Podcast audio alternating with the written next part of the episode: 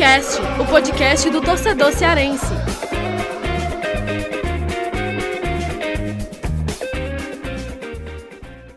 Vem que vem com a gente, rapaziada. Futecast na área. Eu, Lucas Mota, tô aqui com Afonso Ribeiro e Thiago Minhoca, que tá de volta aqui ao Futecast. Thiago Minhoca que na semana passada esteve ausente, né?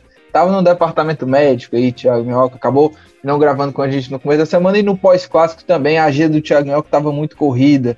E... Na verdade, ô, ah, Lucas, fala aí, meu. Foi duas semanas, pô. A, a, prim... a, duas semanas atrás era realmente questão de tava doente, é, tal, tava verdade, gripado. É.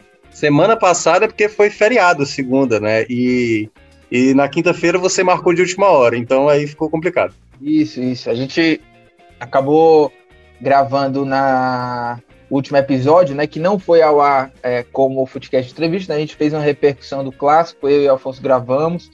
É, inclusive ficou bem legal o episódio, é, muita gente é, escutou esse episódio de número 184, porque o Ceará dominou e goleou Fortaleza no clássico aí. E, é, inclusive, nesse. A gente teve um, uma semana que a gente não teve, né? O episódio do começo da semana, por conta que tanto o Afonso quanto o Thiago Mioca estavam aí é, doentes e tal, mas já tá tudo certo, tá tudo ok. E a gente está de volta aqui. Lembrando que é, o nosso podcast, né? Tem lá o nosso Twitter, arroba Podcast. Você que uh, pode ativar o sininho aí no seu, na sua plataforma preferida para ficar sempre por dentro de novos episódios do Footcast. E tem também o nosso e-mail, né, o footcastpodcast.gmail, que você pode mandar lá sugestões aí de convidados para o Footcast Entrevista ou até mesmo sugestão de temas aqui para o debate. Nesse episódio número 185, a gente vai debater bastante sobre essa vitória do Fortaleza em cima do Palmeiras, 1 a 0 vitória importantíssima. Tem um empate também do Ceará, que foi um ponto valioso aí com o Atlético Goianiense.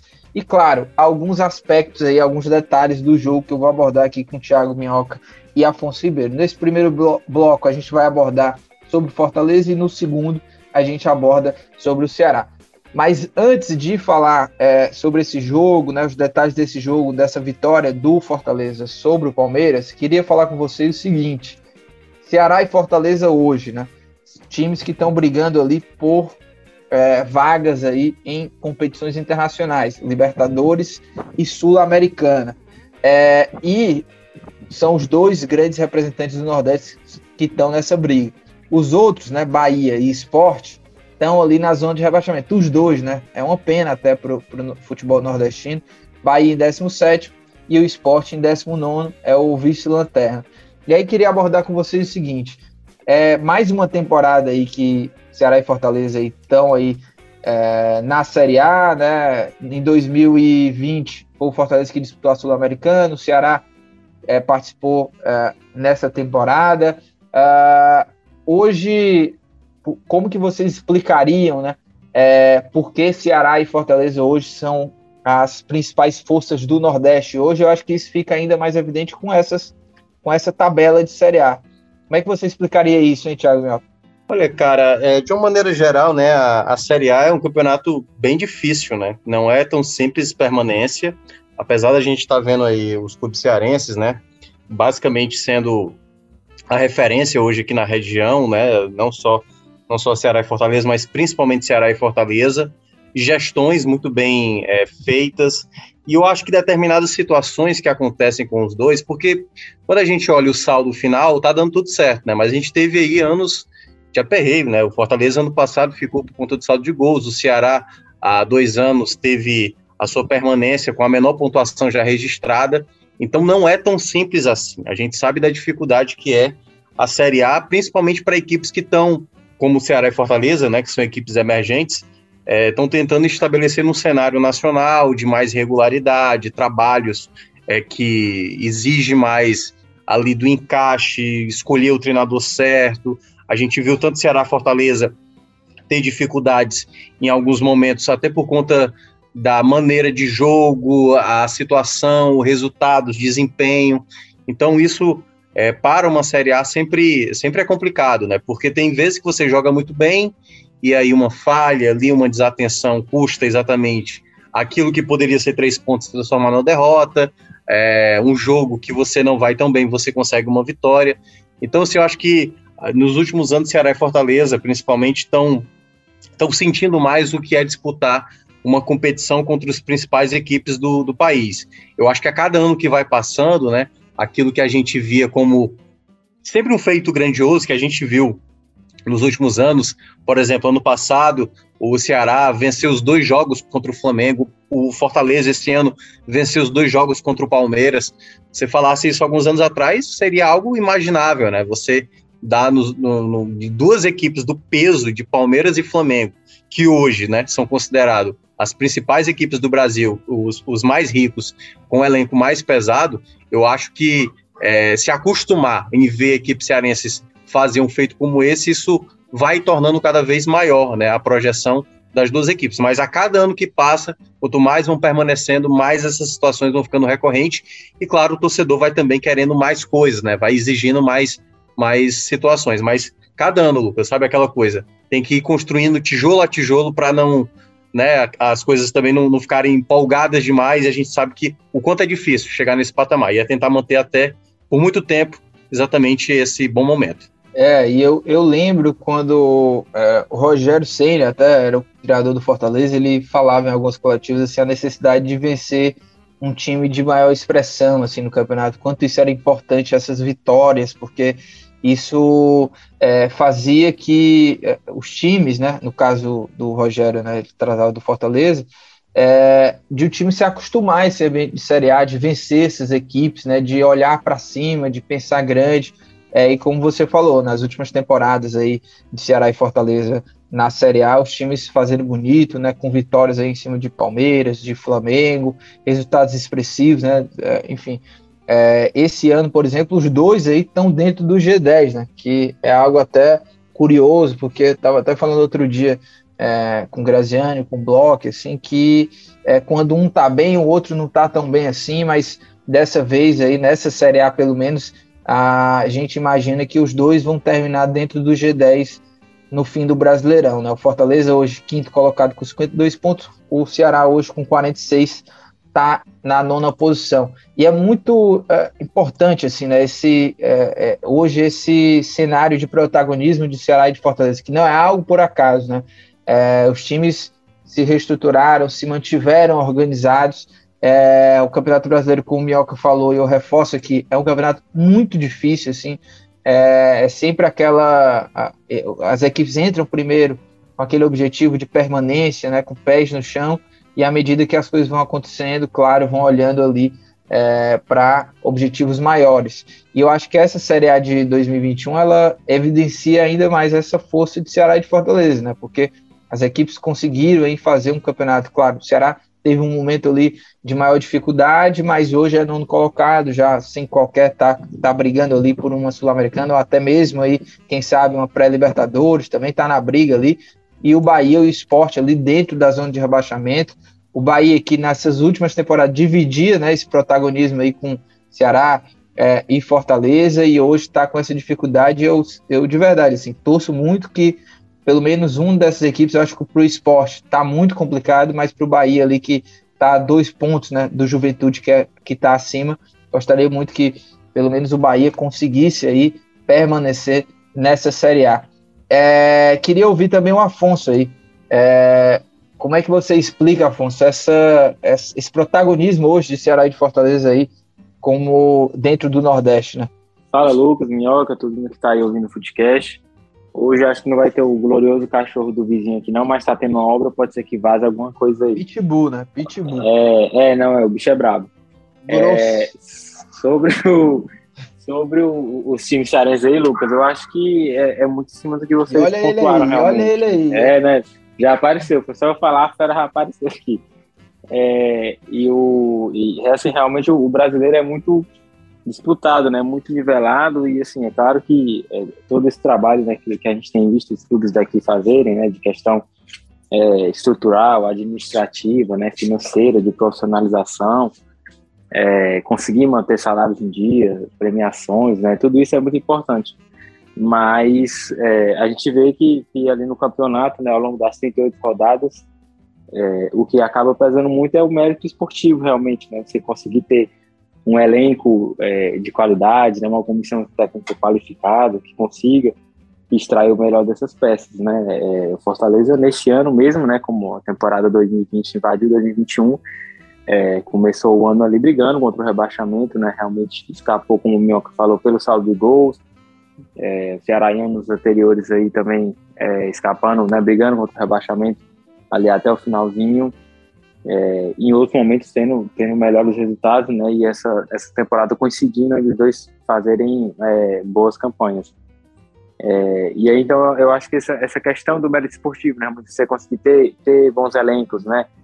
É, é claro que a condição financeira não permite que você tenha peças é, de um mesmo nível, né? Quando você tem um titular, tem um reserva do mesmo nível, mas é, que seja ao menos nivelado, né? Para quando você ter desfalques não sentir tanto. É uma comissão técnica que realmente ele consiga fazer um bom trabalho, né? Como mais teve no Fortaleza o próprio Rogério, agora o Voivoda, é, no Ceará, o Guto, no ano passado, que fez um bom trabalho. Agora o Thiago Nunes também, que depois do começo ruim tem conseguido é, encaixar melhor a equipe. Então, é, todo esse trabalho por trás, né, que a gente tem visto as, as equipes aqui fazerem e que faltou, né, outras equipes aí do Nordeste, né, o próprio Esporte é um exemplo disso, é, é, muito importante, né, esse suporte, né, realmente essa estrutura de você ter, é, criar uma condição realmente assim de, de Série A, é, mas no fim das contas ali, ao longo das 38 rodadas, o mérito esportivo é o que acaba pesando. Né? Você realmente saber jogar competição, saber enfrentar essas grandes equipes, saber os jogos que você é, tem que vencer, né? Que você pode beliscar pontos fora e outros que realmente talvez seja melhor uma estratégia de você preservar algumas peças, pensando em outro jogo mais acessível. É, e, e, saber encarar né, essas equipes grandes também dentro ou fora de casa é, é, aproveitando o calendário, né? Às vezes as equipes estão desfalcadas por convocações, por lesões, é, priorizando outras competições. É, então, eu acho que isso só o tempo vai dando também nessa né, maturidade, saber. Eu acho que Ceará e Fortaleza estão é, numa condição já bem melhor nisso e, e eu acho que o, o, futuro, né, enfim, a, a tendência é que com, com, mais tempo de Série A, mais grana entrando, você consiga ainda é, fazer um papel ainda melhor, né? Então acho que o, o cenário para o futuro, a perspectiva é positiva. E Minhoca, é, para a gente é, abordar rapidinho aqui, Atlético Paranaense foi é, campeão aí da, da Sul-Americana. Como é que fica aí essa história? G8, G9. O G9 fica mais complicado, né? Agora, já que o Atlético foi o campeão e é, é um time que está ali em 13º, 41 pontos, né? Como é que fica aí essa história toda de classificação aí para Libertadores, pré e Sul-Americana? É, a chance do G9 ela ficou menor, até porque o Atlético Paranense agora deve fazer uma pontuação para garantir a sua permanência. Se a única possibilidade de G9 é se o Atlético Paranaense entrar ali no, no grupo dos nove primeiros, né? Aí a gente volta a ter a G9 mas me parece muito difícil, até porque o Atlético Paranaense vai ter a final da Copa do Brasil, ao término do Campeonato Brasileiro. Então acredito que o Atlético Paranaense vai só tentar garantir a sua permanência. Se a equipe paranaense, no caso o Atlético, ficar entre as 15 primeiras colocadas, a vaga da Sul-Americana vai até o 15º lugar. Se o Atlético Paranaense for 16º, então vai até o 14º, se por acaso o Atlético Paranaense for rebaixado, até o 14º lugar vai para a Sul-Americana. E aí, olhando esse cenário, onde o Atlético Paranaense não fica entre os nove primeiros, a gente vai ter o Atlético Paranaense e os oitavo e os oito primeiros da Série A é, indo para a Libertadores. Então, hoje está garantido G8 mais o Atlético Paranaense. Lembrando aí que sétimo e oitavo estão indo para pré-Libertadores, né? Hoje, no caso, o Fluminense e a equipe do, do Internacional. É, claro que também pode acontecer é, uma situação, mas eu acho meio difícil, porque, Lucas, é, é bom deixar claro, né? Se o Atlético Mineiro for campeão da Copa do Brasil, com Palmeiras e, e, e no caso, o Flamengo campeão da Libertadores, um dos dois, então, automaticamente, a gente tem até o sexto colocado indo para fase de grupos. E a mesma coisa vai valer se o Atlético Paranaense for campeão da Copa do Brasil, por mais que o Atlético Mineiro não seja campeão. Porque aí, no caso, a vaga da Copa do Brasil, ela repassa, ela é repassada para a Série A. Então o Atlético Paranaense vai como campeão da Sul-Americana, vai ter o campeão da Libertadores, Palmeiras ou Flamengo, e a vaga que seria da Copa do Brasil, ela é repassada para a Série A, e aí dá na mesma coisa. Então até o sexto lugar é garantido fase de grupos, sétimo e oitavo garantido pré-Libertadores. Boa. E aí a gente já entra aqui no assunto do Fortaleza. O time é, vinha de uma sequência de resultados negativos, uma goleada sofrida no Clássico Rei, e aí consegue se recuperar é, diante já do Palmeiras, o Palmeiras aí que é o terceiro colocado e ficou aí sem qualquer possibilidade de título, já era difícil, né? Mas enfim, era um jogo difícil e um jogo que é, tinha aquele, a, aquela questão assim para o Palmeiras também, né? Que era um jogo ali já de preparação para o que vem ali na Libertadores e o Fortaleza foi muito bem, conseguiu 1 a 0 no segundo, sofreu mais, uh, mas conseguiu o resultado. Um resultado super importante que deixa o Fortaleza ali na quinta colocação, 52 pontos, um a menos do que o Corinthians, é, que está aí na quarta colocação, é o próximo adversário, inclusive, do Ceará, e o Fortaleza enfrenta o Santos na, na próxima rodada. Mas é, já quero saber de vocês aí sobre esse jogo. Uh, resultado importante, até que ponto, Afonso, é, esse resultado, é, é, essa vitória né, diante do Palmeiras logo depois de um clássico, né, é, recoloca assim, o Fortaleza nos eixos, o que, que você viu desse jogo é, que te lembrou aquele, aquele Fortaleza que é o aquele Fortaleza que foi tão bem nessa temporada uh, até agora, né? O que, que você viu desse jogo que te fez lembrar daquele Fortaleza que uh, tá indo muito bem nessa, nessa temporada, né? E que tá aí brigando na parte de cima da tabela. O que, é que você pode falar? É, Lucas, eu acho que fundamentalmente aí a postura, né? Que era inclusive o que a gente tinha comentado aqui, né? Depois do clássico, que foi o que mais é, é, impressionou, assim, negativamente, né? Do Fortaleza no clássico rei, né? A postura, a apatia. E depois o próprio Marcelo Paz falou disso também. É, e, e, a gente viu uma postura já totalmente diferente nesse jogo contra o Palmeiras, que eu acho que realmente é, é era o, o, primeiro passo que a equipe tinha que dar para tentar, né? Reverter essa sequência negativa que estava tendo.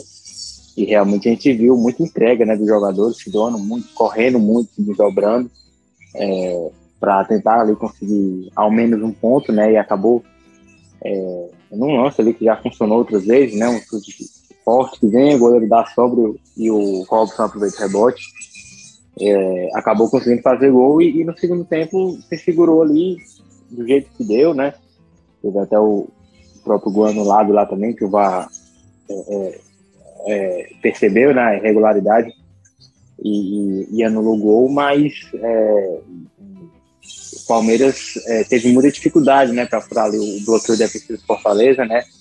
Realmente a, a postura defensiva ali no segundo tempo para realmente saber sofrer, né, como os treinadores dizem, e segurar o resultado foi muito importante. Então, é, depois da, da, sequência negativa que vinha tendo, né, principalmente duas derrotas muito, muito duras, né, e, e a goleada no clássico, eu acho que é, era fundamental, né, que o Fortaleza conseguisse dar essa resposta rápida, né, conseguir conseguisse voltar a vencer, né, e, e o Palmeiras completo, né, com o time que deve é, pelo menos ser a base do, do, time que vai jogar a final da Libertadores. Então, é um resultado que deu muita moral, né? E eu acho que o, o apoio da torcida, né? O abraço nesse momento importante aí foi muito, foi muito é, importante também, né? Fortaleza, é, para poder é, empurrar realmente o time nessa reta final, né? Apesar de é, claro que a goleada deixa, deixa marcas aí, né?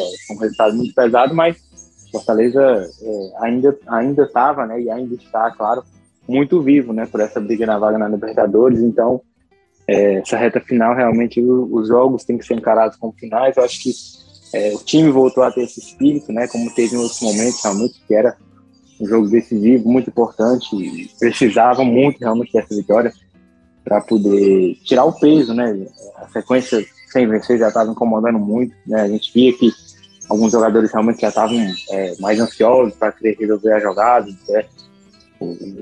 A gente viu até, né, enfim, aquela discussão do Xing com o Benevenuto, enfim, os jogadores já estavam também é, sentindo essa carga né, dessa, pressão e é, é uma vitória realmente fundamental para dar uma aliviada, renovar o, o, espírito, né, o, o ambiente para essa para essa reta final e, e, para as pretensões de Fortaleza, né, que essa vaga na fase da Libertadores é, é igualmente fundamental, né? Porque aproxima ainda mais, então é, é era realmente o resultado e acho que até a forma também que o Fortaleza precisava vencer para conseguir se livrar dessa pressão. É, e uma vitória assim fundamental por conta mesmo dessa reta final, assim, veio é, num momento de urgência, assim, né? E eu até escrevi para minha coluna assim que Fortaleza tinha essa urgência e tinha, um, e tinha um adversário pela frente que não ajudava assim em questão do momento do Fortaleza. Claro que o, o, o, Palmeiras também vinha aí no momento até ruim assim no campeonato, né? Porque tinha dois resultados negativos, mas é, é o Palmeiras assim.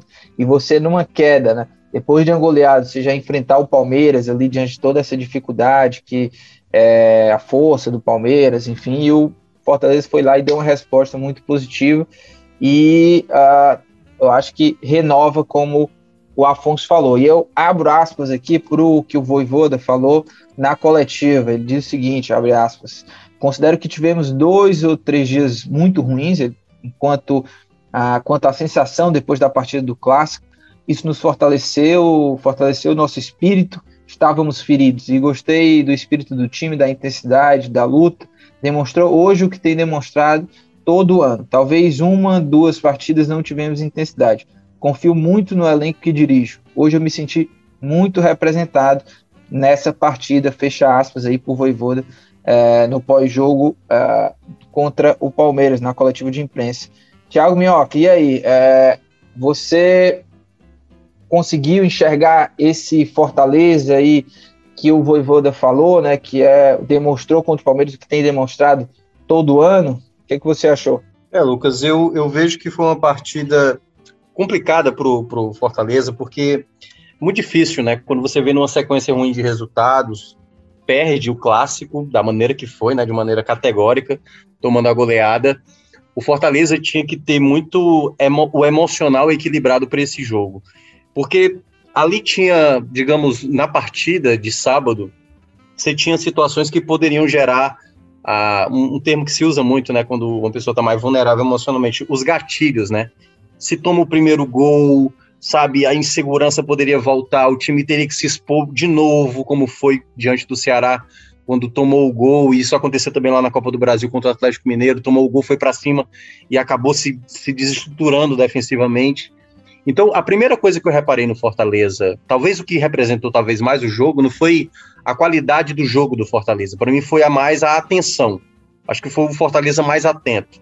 Toda vez que o Palmeiras tinha a bola, o Fortaleza fazia questão de estar tá sempre ligado, fechar espaços, tentar recuperar a bola, matar a jogada, fazer falta. Então essa foi a primeira diferença que eu notei do Fortaleza diante da equipe do Palmeiras comparado aos últimos jogos onde o Fortaleza era desatento. Porque eu acho que o único momento que o Fortaleza sentiu né, o jogo foi nos minutos finais, naquele, naquela situação que a gente viu ali, né? A, os três lances do Boeck, né? Um que ele acaba tomando o gol, o segundo que ele faz uma defesa importante, e o terceiro que ele sai mal da, da meta e acaba o Benevenuto salvando em cima da linha. Mas no geral, eu acho que foi um Fortaleza muito focado, né? Por exemplo, eu gostei muito da partida do Ronald, do Jussa, do Benevenuto. O Benevenuto teve momentos, Lucas, que até mesmo sem nem é, é que eu não tô nem falando do jogo em si, né? Do que foi jogado ali em campo. Mas eu vi ele muito agitado de, de chamar a atenção do, do grupo, né? Dos jogadores. Olha, vamos lá, na hora que teve o, o lance lá do, do, da queda de pressão do Pikachu, deu para ver ele, ele chamando a atenção do, do, dos jogadores, né? Do elenco ali, exatamente, é, para não, não perder o foco. Então, eu acho que esse foi o ponto positivo. É claro que se tivesse tomado o gol ali na falha, ou se tivesse tomado ali, na, se o Benevenuto não estava em cima da linha, a gente estaria falando aqui de novo do Fortaleza emocionalmente abalado. Só que eu acho que essa vitória ela traz um pouco mais de tranquilidade. Ainda vejo, eu acho que eu vou usar o termo que o Miguel Júnior, né, o nosso setorista do Fortaleza, fala muito. É como se o campeonato para o Fortaleza estivesse longo demais. Essas quatro rodadas, assim, tá Sabe, o torcedor quer, quer logo comemorar a vaga da Libertadores, a vaga direta na Libertadores, e tudo isso se torna, sabe, cada jogo se torna assim, muito demorado, o resultado não vem. Fortaleza tinha, né? Eu, eu, eu, cheguei a falar, acho que das outras vezes. Fortaleza tinha dois jogos que tinham o empate, acabou se transformando em derrota para América Mineiro e Corinthians. Tinha uma vitória contra o São Paulo, se tornou um empate. Esse jogo contra o Palmeiras era uma vitória e quase se torna um empate. Então tudo está muito carregado pro, pro Fortaleza, mas essa vitória, né, da maneira como foi, eu acho que traz um ânimo a mais. Os próximos quatro jogos são jogos mais acessíveis, mas é, é, a mesma coisa que eu, que eu tô falando aqui, sobre a questão do emocional. Como o Fortaleza vai lidar jogando fora de casa contra um Santos que ainda está tentando confirmar matematicamente sua permanência, um Juventude dentro de casa, né, na Arena Castelão, que é o Juventude brigando para se manter na, na, também na Série A, o Bahia também na última rodada, um Cuiabá ali no meio de tabela que pode ser um Cuiabá mais relaxado, mas que ainda pode estar também pensando em garantir ali uma vaga de Sul-Americana, ou quem sabe até mesmo ainda brigando por pré-Libertadores. Então, é esse emocional onde o Fortaleza vai lidar nos quatro jogos finais para tentar, principalmente tendo volta de jogadores importantes, que é um outro ponto também que o Fortaleza, nesse período que ficou sem vencer, também foi um ponto onde é, o Fortaleza não soube ter o equilíbrio ideal como time, né? Quando perdeu o Pikachu, perdeu o Crispim, jogos que não teve o David, também não teve o Robson. Então, são esse, essas situações que o Fortaleza agora voltará a ter, e aí, claro, quem sabe, né, com os resultados, acho que Fortaleza vai precisar de quatro, cinco pontos para garantir a sua vaga direta na Libertadores, e eu vejo que hoje está virtualmente já na Libertadores, acho que com mais um ponto ou dois também já garante a Libertadores, e aí é considerando já pré-Libertadores. Então, eu acho que o momento desse jogo do Palmeiras, a vitória foi muito importante para tirar um pouco desse peso, né? Porque tá, me parece muito pesado o Fortaleza nessas rodadas finais. É, e, e assim, né? Como você falou, tem tá voltando aí alguns jogadores, os jogadores importantes.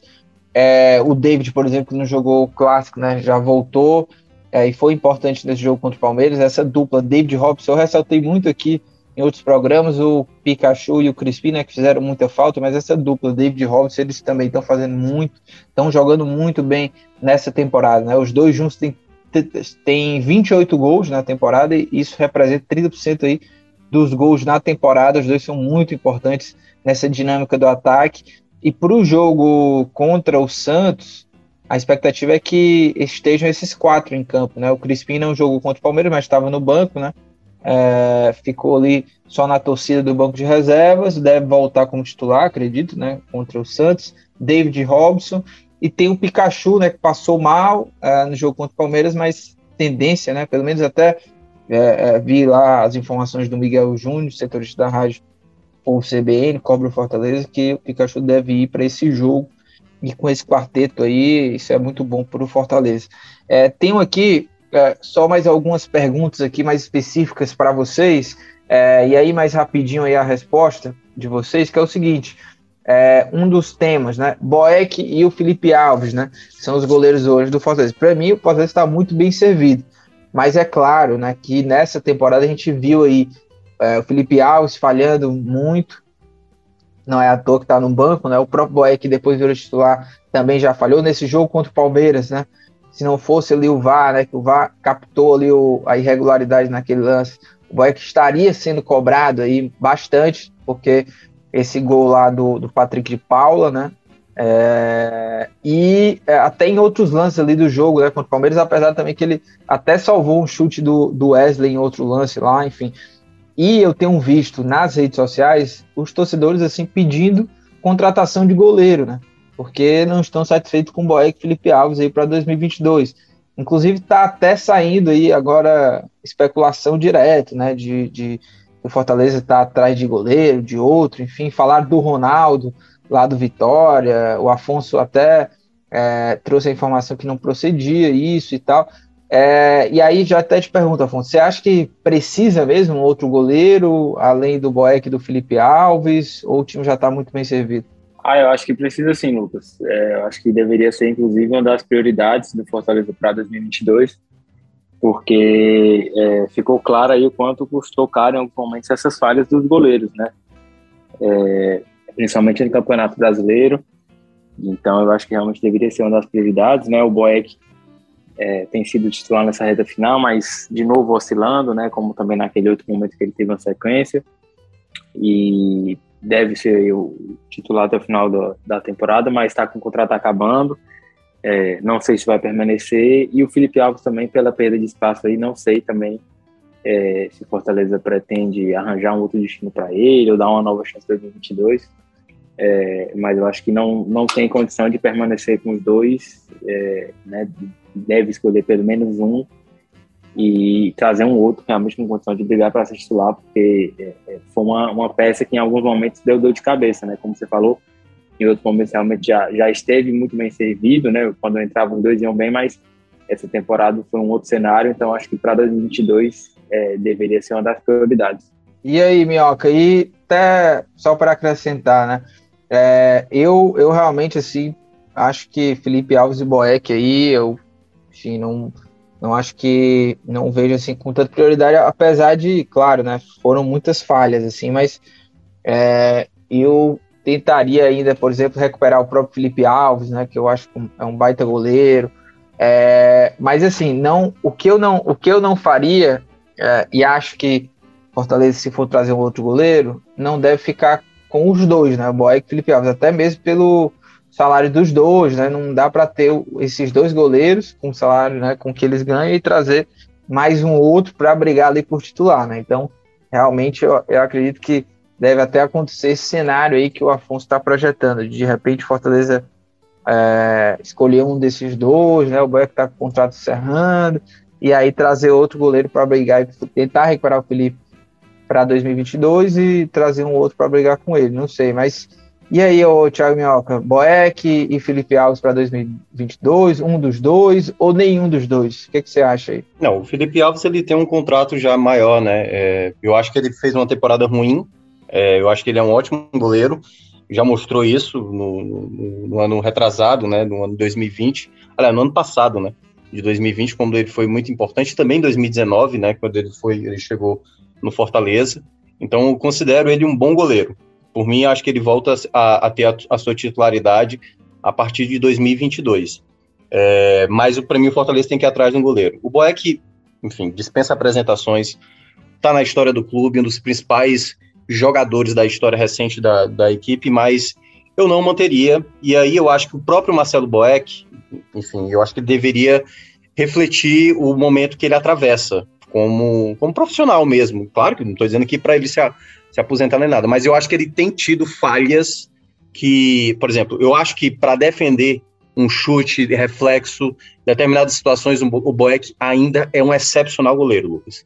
Mas o que mais. É, isso, isso eu tinha percebido no jogo contra o 4 de julho, lá no começo da temporada, pela Copa do Nordeste, um jogo que o Fortaleza não jogou bem, a, é, saiu até com, com resultado positivo, mas o Boeck falhou demais em saídas de bola, demais em saídas de bola. E desde então, quando o Felipe Alves até mostrou uma certa irregularidade em um determinado momento, muito se dizia, será que não é bom trazer o Marcelo Boeck para titular? E eu falei, eu ainda não confio o, Marcelo Boeck para saída de bola. Ele assumiu ali a titularidade quando o Felipe Alves se machucou, foi muito bem, merecidamente ganhou a titularidade, aí voltou a falhar, né? A gente viu lá o jogo contra o Cuiabá, que ele teve erro de saída de bola, o jogo contra o Bahia, que foi o pior jogo possível dele na temporada, perdeu a titularidade, o Felipe Alves também não apresentou uma boa regularidade, e naquele momento, naquele momento, eu, eu entendia o retorno do, do Marcelo Boeck mas ele ainda é um, um goleiro inseguro para jogadas aéreas, né? Impressionante como ele, ele não está conseguindo ter o tempo da bola para retirar. E para mim, eu acho que Fortaleza ele vai para essa reta final. Acho que muita gente ainda está falando dessa questão. Volta Felipe Alves, dá a chance para o Max Wallace. Eu acho que o Fortaleza termina a temporada com uma insegurança. Hoje, o, o Fortaleza, nesses quatro jogos finais, ele tem uma insegurança no gol, claro, goleiros que têm qualidade, mas goleiros que não estão passando total confiança. Total confiança, é, a palavra é essa. Porque eu ainda vejo essa dificuldade, seja do Felipe Alves, seja do Marcelo Boeck, para bolas aéreas, principalmente, uma grande insegurança. É, e para a gente fechar esse bloco aqui do Fortaleza, Afonso, para esse jogo contra o Santos, né? Quinta-feira, jogo lá na, na Vila Belmiro, jogo complicado, 19 horas. É, tem o retorno do Lucas Lima, tem a dúvida do Ederson, né? O Ederson que não jogou esse último jogo também aí por questão de lesão, enfim. É, como é, quais as informações, assim, né? É, Ederson deve ficar de fora, não deve, o Pikachu vai voltar mesmo, né? É, e até falando do Lucas Lima, teve um repórter lá de Santos que veio falar comigo, né? Perguntar sobre o Lucas Lima. É, e eu fiquei até assim tentando explicar para ele o que, como é que está sendo a passagem aqui do Lucas Lima, né? Porque ele achava que o, o, Lucas Lima perguntou se o Lucas Lima era hoje um dos caras, né? Assim que se estava indo bem e tudo, se ele ia jogar, né, se ele ia titular. É assim, né, não é uma passagem brilhante do Lucas Lima, mas ele, pelo menos, eu acredito que ainda é o titular ali da posição, né? Você acha que ele volta ali para ser titular? Não. Enfim, quem é que vai para o jogo, quem é que não vai, Afonso? Olha, Lucas, o, o Ederson continua como dúvida, né? Deve fazer um, um último teste aí no treino antes da, da viagem, né? Foi, um, não é um caso grave, mas ainda é dúvida, né? Não, não sei se vai viajar é, para esse jogo contra o Santos. Talvez, se não tiver 100%, seja é, preservado aí para outro jogo. É, o Pikachu realmente foi uma queda de pressão, depois ele já, já se recuperou bem, é, deve estar à disposição aí sem problemas. É, o Crispim também já, já figurou no banco de reservas, também já à disposição, deve até pintar como titular. E o Lucas Lima volta também, mas eu acho que ele volta como reserva, né? O, é, é, tem uma, uma química ali, assim, acho que o time funciona melhor é, no, no, geral, né? Tanto no, no, momento defensivo quanto no momento ofensivo, com aquele trio ali, Matheus Vargas, David e Robson, né? Então acho que o Vargas aí nessa, nessa reta final deve seguir como titular. É, até porque o Lucas Lima, nas últimas chances que teve, foi, foi mais apagado, né? Então é, eu acho que ele deve aí terminar a temporada como, como reserva realmente. É isso, vamos passar agora o, para o bloco do Ceará.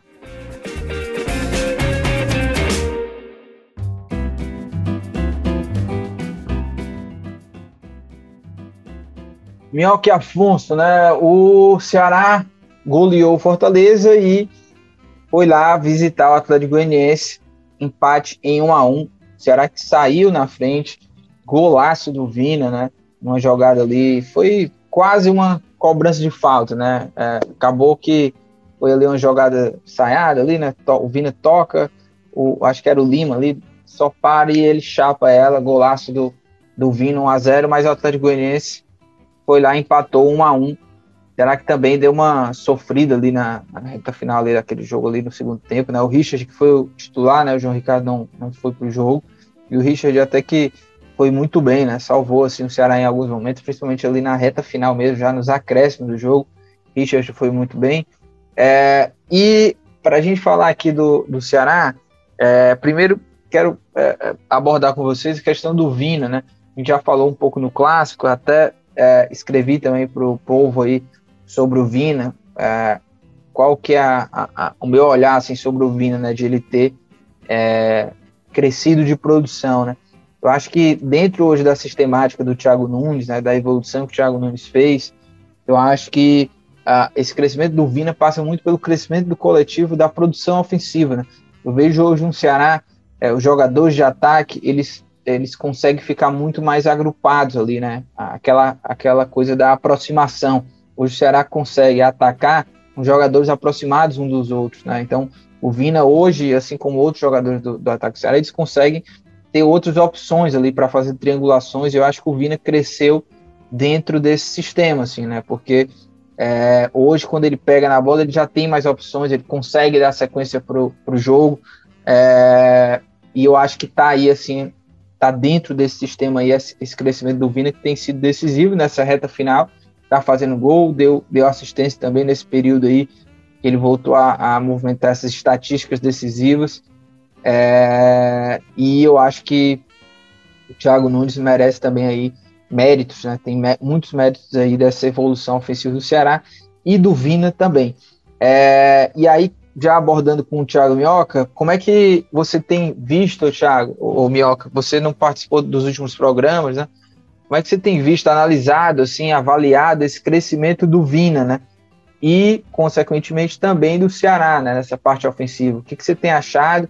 E queria também, já que você desse seus comentários aí sobre esse jogo, que acabou sendo um empate, um ponto que o Ceará valorizou bastante, né?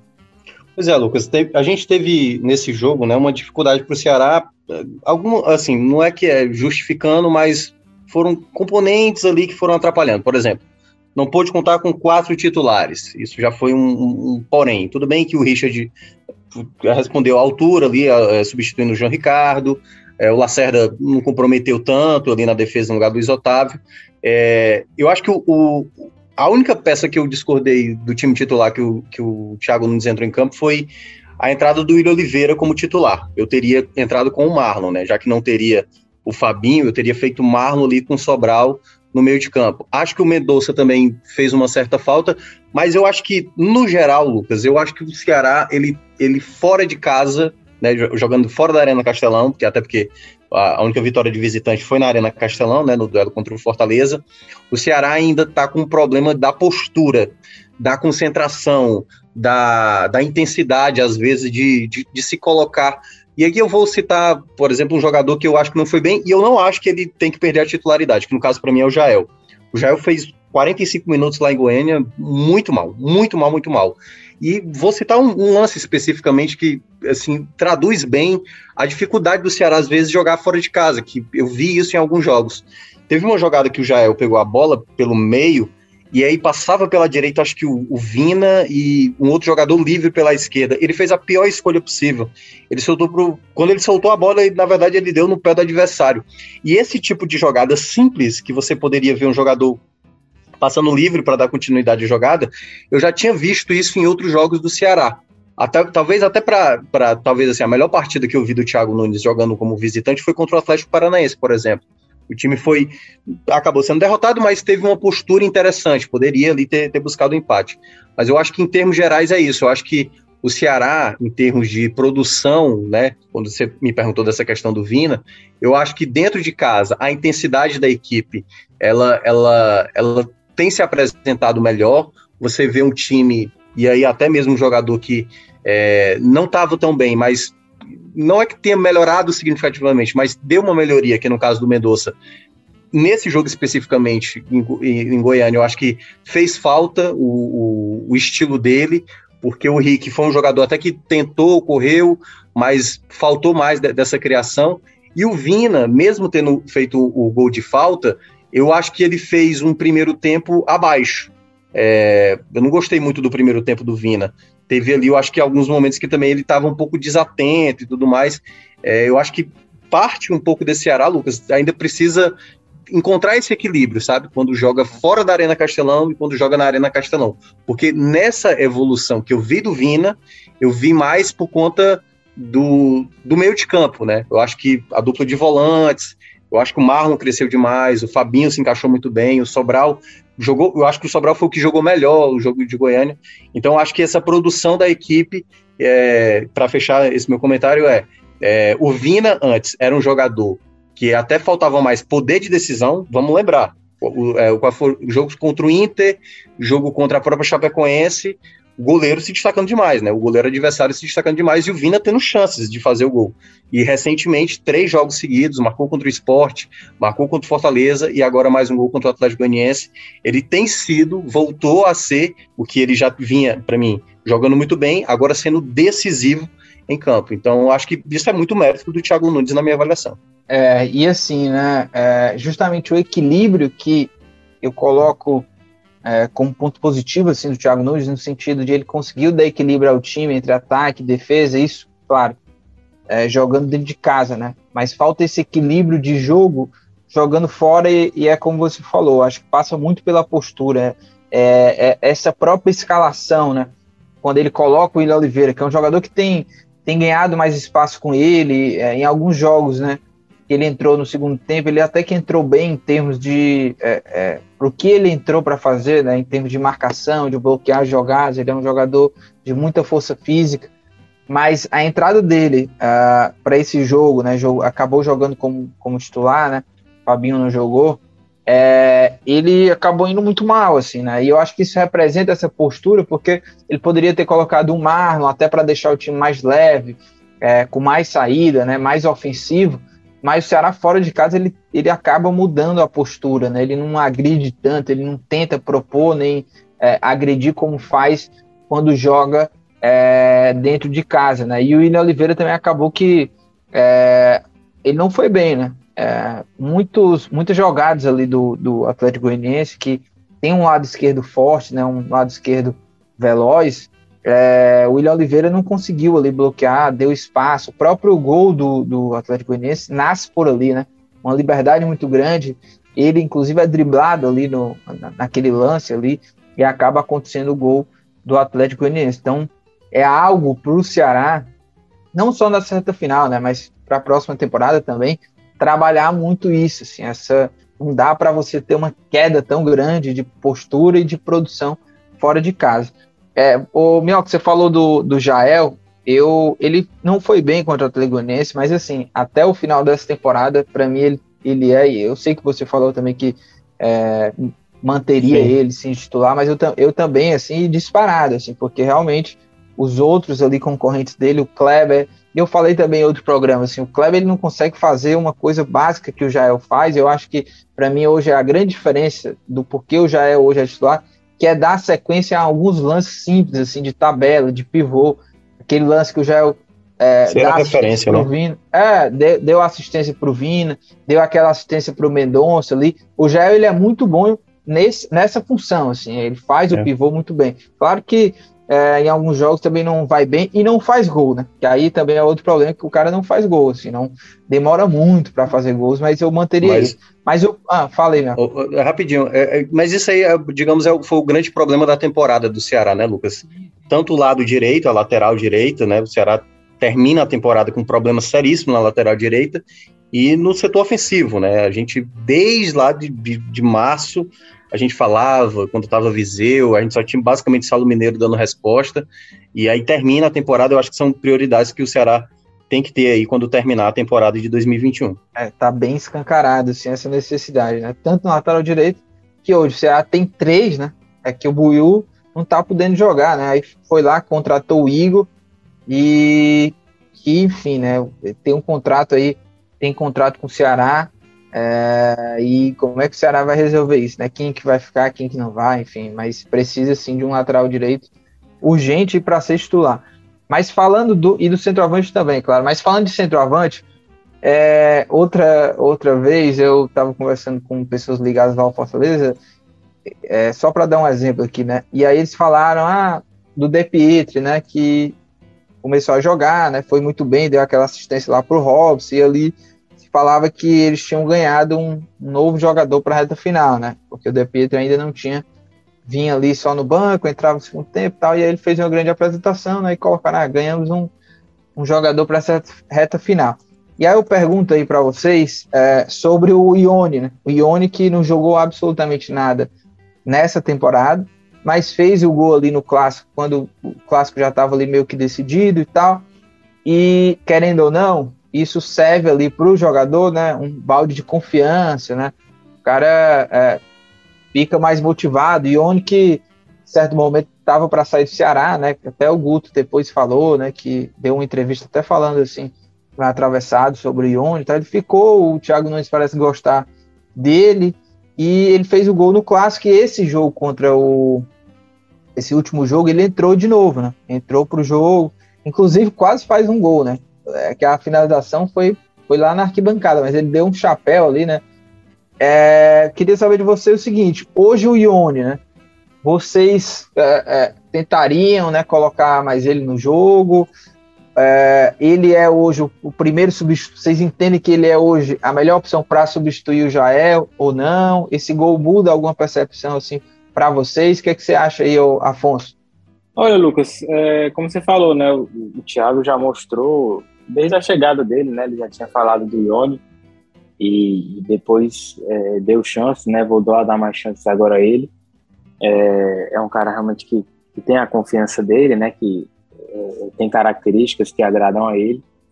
É, e o Ceará tem essa carência já há bastante tempo, né? Inclusive a gente fala aqui dessa carência ali é, de centroavante, né? O Jael até depois conseguiu é, se firmar ali, né? Ser mais participativo, com assistências e tal participando de gols, é, mas quando ele é, vai mal, né, como foi o caso, ou quando ele não, não pode jogar, o Ceará acaba sentindo muito, né, tendo essa lacuna. É, eu acho que é, é, uma opção, né, o Ione é uma opção, é um cara que é, a, a, gente vê que está assim, com, com a outra confiança, né, não, não tá ainda jogando é, o futebol que já mostrou em outras oportunidades, né, em outros clubes, mas é, também não é aquele ônibus que a gente viu na maior parte da temporada aqui no Ceará, né? Realmente que não não conseguia ser produtivo, não conseguia dar sequência às jogadas. É, eu acho que pode ser uma, uma opção, né? É, é, não acho que muito diferente é, do que as outras ali que o Ceará tem, o Kleber, né? O próprio, o próprio Gabriel. Mas é um cara que, pelo momento dele, né? Tá um pouquinho mais favorável, talvez com um pouco mais de confiança. É, talvez possa ser uma opção ali, né? Mas é, é, é um setor, né? Que a gente falou muito aqui ao longo do ano que o Ceará tem que, que repensar para 2022, né? Porque muitas peças é, não deram certo, né? Já não vinham dando certo, então é, é um setor que precisa de uma, uma boa reciclagem do Ceará para 2022 para poder é, não sofrer tanto esse ano, né? Como sofreu, porque tanto ali os homens de referência quanto os jogadores de lado de campo, né? Os extremos também, é, boa parte aí, né? Inclusive dos reforços, né? Como é o próprio caso Ione, é, boa parte acabou deixando a desejar ao longo da temporada. E e você, Minhoca, é, eu até estava ouvindo o programa da rádio também, né, o Esporte Povo, e até vi você lá comentando uh, sobre, sobre o, uh, quem poderia assim, substituir o Jael também no jogo. Você, na verdade, para o jogo contra o Atlético Goianiense, né? Você falava assim que talvez uma outra opção é, para esse jogo contra o Atlético Goianiense, que era um jogo que o Ceará iria tentar explorar mais o contra-ataque, de repente um jogador mais veloz, e aí você falou do Kleber e do Gabriel Santos e não citou o Ione, né? O que, que você acha do Ione, assim, para essa reta final? E, claro, né, se esse gol aí, né, contra o Fortaleza, você acha que pode mudar alguma coisa da história do Ione no Ceará? Cara, é, no, no geral, não muito, né? Eu acho que é muito importante entender que não há nenhum atacante do, do Ceará confiável, confiável, confiável, assim, né? Então, assim, o momento agora é quem consegue oferecer um pouco a mais pode ser que possa ter uma sequência. O Ione fez um gol, né, no clássico da quarta-feira passada e entrou no jogo ali, fez boa movimentação, até gostei da entrada dele, né? A jogada lá que ele perde o gol realmente é bonita, né? Ele dá o chapéu e tudo mas eu, eu queria mais ver o Gabriel Santos, sabe? Eu acho que o Gabriel Santos ele teve um determinado momento que eu acho que ele foi até. É, não vou dizer esse termo porque eu acho que ele é pejorativo demais, mas é como se ele fosse queimado, porque assim, ele, ele pegou uma partida titular, que agora me tá fugindo, eu não sei se foi contra o, o, o Inter, ele é jogou ele acabou, ele, ele acabou errando tudo, né? Foi, exatamente. E eu acho que depois daquela partida, ele perdeu muito espaço. E eu acho que ele tinha entrado muito bem na, ali nos primeiros jogos, sabe? Eu acho que ele dava uma boa movimentação. Eu acho que ele tem uma característica muito boa e ele estava fazendo gols, lá, jogando lá na Série D. Tudo bem, Série D, é outro campeonato e tudo mais. Palmeiras, tá, meu? Contra o Palmeiras, obrigado. E, e, e eu acho que é um jogador que eu queria ver um pouco mais de sequência para ele, mais oportunidades para ele. Dos jogadores aí do, do Ceará, o que ontem, eu, na, na transmissão do sábado, e hoje, né, no, hoje, né, que eu estou gravando aqui na segunda-feira, eu cheguei a falar sobre essa possibilidade do Gabriel Santos. Eu queria ver uma nova sequência para ele, uma nova oportunidade para saber se ele não renderia mais, porque dos jogadores que eu vejo com possibilidade de voltar a ser um, é, ou tentar ser um jogador efetivo, balançando as redes, eu apostaria hoje mais no Gabriel Santos. O Ione Gonzalez, apesar de ter feito gol, eu ainda acho muito inseguro para ser um goleador. Eu acho que ele pode até jogar bem, como ele entrou bem na última partida, mas para tentar resolver, fazer gol, gol, gol mesmo, eu pensaria mais no Gabriel Santos e no Kleber, mesmo o Kleber ainda tendo muita dificuldade. É, e só para é, nesse jogo aí contra, contra o Corinthians, né, na próxima quinta no Castelão, o Ceará pode ter aí, tem Medoça e, e Luiz Otávio, né, não jogaram esse último jogo por conta de é, problema, né, de, de lesão. Vamos ver aí a, a, ao longo dessa semana, a gente vai também trazer informações aí lá no portal Esporte do Povo, atualizando, mostrando é, sobre essa condição aí do Mendonça e do Luiz Otávio, né? Se vão para esse jogo contra o Corinthians, o que seria muito importante, né? O Luiz Otávio e o próprio Mendonça, que é, critiquei bastante o Mendonça nessa temporada, porque ele deixou muito a desejar, foi um grande investimento do Ceará para a temporada, mas esse jogo contra o Fortaleza, e falei também é, lá no clássico, né? Ele jogou muita bola e é aquele tipo de medonça, de medonça, né? Que o torcedor, né? Que o clube quer ver o colombiano, né? E aquele medonça contra o Fortaleza fez muita falta aí para esse jogo contra o Atlético Goianiense. E claro, é importante ter esse tipo de jogador aí contra o Corinthians e a gente vai acompanhar nessa semana, né? Você pode acompanhar lá no portal é, do Esportes do Povo, né? E tem também aí o retorno do Fabio, né, para esse jogo, que é outra questão muito importante. Agora, é, uma outra, um outro ponto aqui para a gente é, encerrar é o, o Richard e João Ricardo, né? Caso o João Ricardo já esteja apto para o jogo, é, vocês iriam com quem? Richard ou João Ricardo, hein? O Richard foi muito bem, mas eu, eu manteria o João Ricardo. Assim, eu acho que não dá para é, é, não manter o João Ricardo pelo que ele vem fazendo. Ele ganhou a posição de forma justa. E, claro, o Richard foi muito bem contra o Atlético Goianiense, mas o João Ricardo hoje é titular da posição. Vocês manteriam ou voltariam com o Richard? Cara, eu, eu assim, com tranquilidade, colocaria o João Ricardo ainda. Acho que o Thiago Nunes foi muito bem na hora, no momento da troca dos dois, sabe? De perceber quando o, o próprio Richard já não estava mais com o mesmo desempenho de antes. Cabe destacar, a temporada do Richard ela é maravilhosa, é muito boa. Foi titular bom tempo do Ceará, merecidamente, mas eu sempre achei o João Ricardo um goleiro melhor. Só trazer um detalhe para passar para o Afonso para também comentar. Uhum. No jogo contra o Atlético Goianiense, Lucas, teve dois momentos que eu vi que o, o, o, o Richard estava se precipitando. Uma bola que estava na defesa era do zagueiro e ele já estava saindo do gol. Se a bola livre cai no pé do jogador do Atlético Goianiense, ele não estaria dentro do gol. Então acho que o João Ricardo ele tem uma leitura melhor. Ele tem uma leitura melhor e tem feito partidas. A partida contra o esporte foi monumental dele. E o, e o Richard, eu acho que ele é um, um goleiro que tá que não está vivendo mais, é, apesar de ter pegado muito bem contra o Atlético Goianiense, mas eu acho que ele ainda tem um, um erro de leitura, né? A gente viu o jogo contra o Bragantino, ele falhando, muita gente também achou que ele pulou atrasado no gol que o Zé Rafael fez lá na Arena Castelão, né? Então, o um momento, assim, merecidamente é do João Ricardo. E aí, ô Afonso? Ah, Lucas, eu acho que é isso mesmo. O João Ricardo é, entrou muito bem. É, eu, eu, acho que é bom, né? Essa, essa disputa, essa disputa sadia para o Ceará. O Richard, é, como o Melka falou, vinha fazendo uma temporada muito boa. É, eu, eu, acho até que o João se encaixa mais ali no, no estilo de jogo do Thiago Nunes, né? Por saber jogar melhor com os pés também. Mas o Thiago é, é, respeitou, né? A, a fase do Richard. E aí, quando ele realmente deu uma oscilada ali, falhou ele fez a troca e o João entrou muito bem, muito importante em vários jogos do Ceará é, para garantir vitória, empate e até evitar tropeços é, maiores. Então, é, tá muito bem. Eu acho que realmente é, nem no momento não, não cabe discussão. Então, é, é titular indiscutível do Ceará. É, e, e só para trazer também aqui um, um, uma análise, assim, uma, trazer um comentário do Evandro For, Fornari, né, que é o auxiliar técnico do Thiago Nunes. O Thiago Nunes acabou tendo problema particular, né, não foi para a coletiva depois do empate, e o auxiliar foi e conversou lá com a imprensa e abre aspas para ele aqui, para ele, ele falando sobre o jogo, né? É valorizar esse, esse ponto, né? Buscar cada jogo objetivo dentro da competição, somando 46 pontos, dá uma margem para a gente, para gente, pra, dá uma margem para a gente continuar olhando para frente sonhando com coisas grandes, fecha aspas. E eu trago essa, esse comentário dele só para a gente ir fechando aqui nosso bloco, porque o próximo jogo do Ceará contra o, o Corinthians, né? Se o Ceará vencer, ele entra é, é, dentro do G8. Né? Isso porque o, vai ter um jogo entre o Fluminense e o Internacional né, na quarta-feira.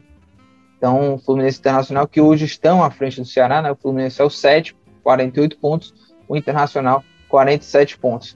Minhoca, para fechar, é, o quanto que esse ponto né, contra o Atlético Goianiense foi importante e a, a importância desse jogo, qual o tamanho desse jogo aí do Ceará contra o Corinthians, olhando para a tabela hoje da Série A? É, o ponto foi muito importante porque o Ceará não jogou bem, né? Quem jogou melhor foi o Atlético Goianiense, ficou muito em cima é, da partida. Então, acho que o ponto foi muito positivo por todo o contexto, enfim, ausências, gramado, cansaço, tudo mais. É, e esse jogo contra o Corinthians é um jogo que ele, ele tem, assim, Lucas, um componente que me dá uma incerteza. O Corinthians, eu, muito conta do Corinthians, sabe? O Corinthians é uma equipe que eu imaginava que fosse até render mais do que está rendendo jogando em casa, o Corinthians está absurdo, mas fora de casa, o Corinthians anda perdendo muitos jogos. Tudo bem, os dois últimos jogos eram jogos complicados. Enfrentou o Flamengo, enfrentou o Atlético Mineiro, mas já não vem tão bem assim fora de casa. Então é um jogo que o, o Corinthians está tentando garantir a sua vaga direta na Libertadores é, e também ali terminar na quarta colocação. E o, o Ceará tem exatamente aquilo que tem de melhor, que é o, o, mando de campo, né? O Ceará se comporta melhor jogando dentro de casa. Eu considero um jogo bem difícil para o Ceará, bem difícil, mas como você citou, uma vitória praticamente deixa o Ceará ali brigando diretamente pela vaga da Libertadores. Eu estou imaginando que a pontuação ali para para ser um oitavo colocado, né, já que é para olhar para a pré-Libertadores, vai girar, Lucas, em torno de 53 pontos. É a pontuação que eu estou colocando hoje é, 52 e tal. Ceará tem que lembrar, Lucas, que para ele sempre tem que ser, em caso de empate, né, contra os demais, ele tem que pensar um ponto a mais. Porque o Ceará empatou muito, perdeu pouco e tem poucas vitórias. Então, no desempate, o Ceará sempre tem que pensar um ponto a mais. E, queira ou não, é, o Ceará está com uma pontuação que vai exigir uma boa pontuação nessa reta final e tem que somar pontos fora de casa. Então, é fundamental confirmar as vitórias em casa e tentar buscar vitórias fora de casa para tentar sonhar com essa vaga da Libertadores. É isso, dicas aleatórias.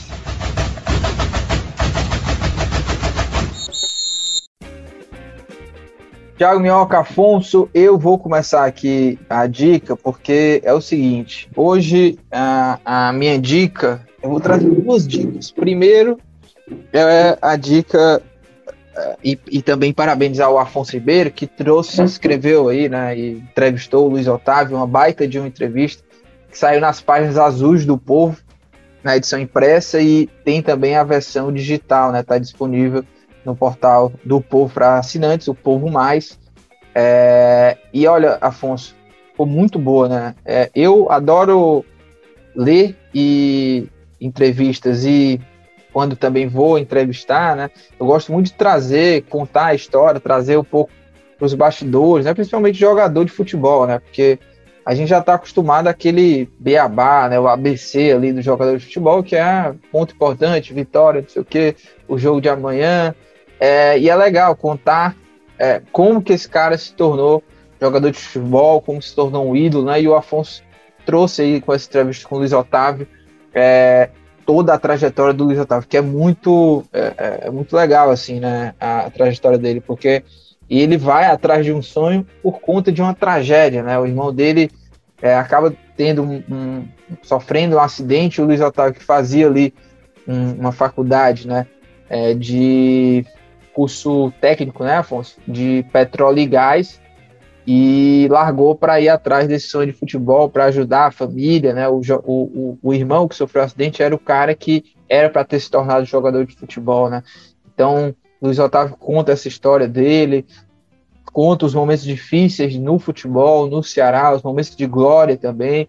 Fala, inclusive, sobre renovação, que é um assunto que o torcedor quer saber. Luiz Otávio também fala o título, tá? Para quem quiser ir procurar no Google, até mesmo acessar a, o, o povo mais, é, Luiz Otávio celebra a trajetória e se declara ao Ceará, abre aspas, amo esse clube, fecha aspas aí, é o título desse material aí. Muito bom, viu, Afonso? Muito bom mesmo. Essa é a minha dica aí, minha dica aleatória aqui no Footcast é, para o torcedor do Ceará e para o torcedor do Fortaleza, para os torcedores em gerais, né, que gostam de uma boa história. Entrevista aí com o Luiz Otávio ficou muito boa. Afonso Ribeiro, o que é que você traz aí, hein? O que é que você traz de dica aí? Eu vou reservar aqui para um outro dia, tá, Afonso? Para eu trazer uma dica ruim, sabe? Aquela dica do filme ruim e é bom ao mesmo tempo. Eu tô com eu tô com um repertório vasto, inclusive. Mas diga aí, Afonso, o que você traz aí? É, olha, Lucas, primeiro agradecer pelas palavras, né? Realmente, é, sem me esticar muito aqui, mas é, eu, eu, gosto muito também quando a gente consegue contar essas histórias assim. Por trás né, de quem é aquele jogador, quem é aquele treinador. É, o torcedor às vezes acaba tendo muito só a visão ali né, é, do campo, de quanto o cara ganha e, e limita né, o, o, jogador a isso. E, e, nessas ocasiões a gente acaba descobrindo é, é muita coisa assim, da vida, da trajetória do cara, é, tudo que ele precisou ralar né, para chegar e até ali ganhar o que ele ganha, né, viver o que ele vive, enfim. Então, é, realmente foi, foi muito legal. O Luiz é um cara uma história sensacional. É, eu também estou montando um acervo de coisa ruim, de filme, série ruim, mas ainda estou assistindo, ainda estou naquela dúvida se é bom, se é ruim. Vou guardar também, vou dar uma segurada. Então, hoje vou, vou indicar um livro, é, livro sobre futebol também, um pouquinho desses bastidores aí e tal. É, jornalismo e vestiário, é, livro do JP Fontoura, que foi assessor de imprensa do Grêmio aí, acho que mais de 10 anos, é, cara, muita gente boa, inclusive, né, tive a chance de conhecer, e aí ele, no livro ele conta várias histórias que ele viu lá no Grêmio, realmente de, de bastidores, situações inusitadas, crises, é, momentos felizes, é, enfim, para quem gosta assim, dessas curiosidades, realmente dos bastidores aí do futebol, muita coisa que o torcedor nem, nem imagina, nem fica sabendo. É um livro muito legal, então vale a pena. Tiago Minhoca, o monstro, a fera, o cara que comenta Oscar, o cara que é crítico de cinema, o cara, o fera, né? O, o P das galáxias. Vai, vai lá, Minhoca, o que, que você traz aí? É cinema, livro? Diga cinema que sempre. Você fez, é, ali... saúde. É, aliás, só para destacar. Não, é só para destacar, é Alerta Vermelho que você tanto amou é uma porcaria. Gastaram Sim. milhões, enfim, tá fazendo sucesso, mas eu, eu vou, Enfim, eu vou, não, eu vou ter que dar uma réplica aqui, né? Filme Olha, altamente previsível, Lucas, pelo amor de Deus, cara. Não, Você sabe o que vai acontecer. Bem, tudo bem, Bom. eu sei, mas é o meu comentário, ele tem esse, ele tem esse é, contraponto aí. Tem coisa que é ruim, mas é bom, sabe? Por exemplo, Velozes e Furiosos é a coisa mais previsível. Os filmes não são, são ruins, é aquela aventura e tal, genérica. Mas tá aí, tem um público gigante, porque é, de certa pô, forma não. é divertido. Não, mas... né?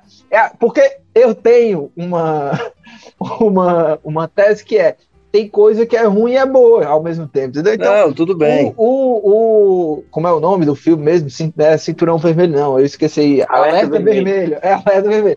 É nessa, é nessa pegada aí, tá entendendo, Afonso? É tipo aquele, aquele reality, os filmes do Liam Neeson, é, é porque, é ruim bom, é ruim bom. Eu, é porque na prática.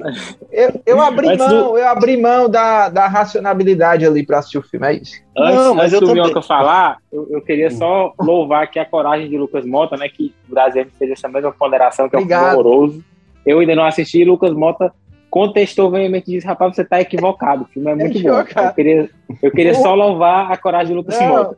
E olha, Afonso, o, o esbravejou, disse que eu estava maluco, mas eu mantive, eu mantive ali meu, meu comentário. Enfim, mas, mas ó, lá, é, é, porque realmente é, é, um filme onde os três personagens principais fazem mais do mesmo, né? Você tá vendo ali a Mulher Maravilha, o Deadpool é. e o The Rock fazendo sempre The Rock, né?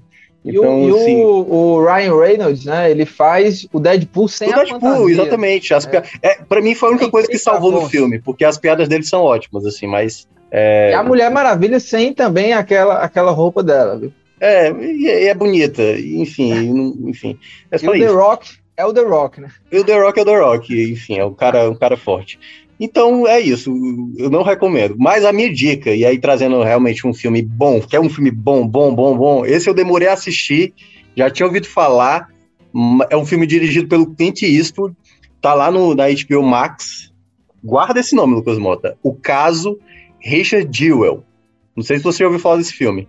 Que é, Ah, sim, é do Clint Eastwood, né? É do Clint Eastwood, assim, não, ele só dirigiu o filme, né? Ele não dirigiu, escreveu nem sim, nada. Sim. Mas é contando a história, cara, de um de um segurança, né? O cara ele aspirava a ser policial e ele é meio frustrado porque nunca foi policial.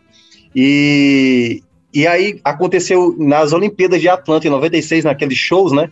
Que acontece ali durante os, o, enfim, os eventos esportivos. E aí uma bomba explodiu e ele foi um do, um do o cara que reparou que tinha um pacote estranho, né? E conseguiu evitar muitas mortes. Só que aí a tônica do, do, do filme você vai ver que é, ele acaba sendo considerado suspeito. E aí o filme aborda tudo isso que aconteceu na história desse cara. É uma história real e é muito bom o filme, sabe? Assim, o elenco é muito bom, as atuações e é muito maluco, assim, a história de você ver um cara que era herói se tornar vilão e meio que tentar provar ali que ele, na prática, não tinha nada a ver com a história. Então, vale muito a pena o caso Richard Jewell. Jewell é J-E-W-E-L-L. É um nome um pouco em inglês aí, mas acompanha. HBO Max, vale muito a pena. Sam Rockwell, é, Paul Walter Hauser, que é o, o, protagonista, e a Cat Bates, que faz a mãe dele, que também tá muito bom. Boa, boa. Esse, esse tá no meu. É, tá na minha lista, né, pra assistir. Porque eu, eu sou muito fã do Clint Eastwood. É, e inclusive como ator e, e, diretor, né? Eu adoro, eu adoro, já assisti vários assim daqueles faroeste que ele ele fazia lá o Clint Eastwood e ele fez um tem um novo filme, né? A gente tá hoje o episódio tá longo, né? E eu quero só te perguntar, Thiago, meu, se você já assistiu o novo filme do Clint Eastwood, o Cry Macho, né? É, é assim que se não. pronuncia? Tá. Cry Macho, eu não, não gostei era pra não. você dar spoiler. É, você traz um comentário no no próximo episódio. Eu vou assistir e vou tá. trazer aqui minha dica, tá? O meu, o meu veredito. Valeu, Thiago Minhoca, valeu, valeu. Afonso Ribeiro. Lembrando que este podcast é a realização do Povo Online e na coordenação de podcasts e edição, Diego Viana. Um grande abraço, até a próxima. Valeu.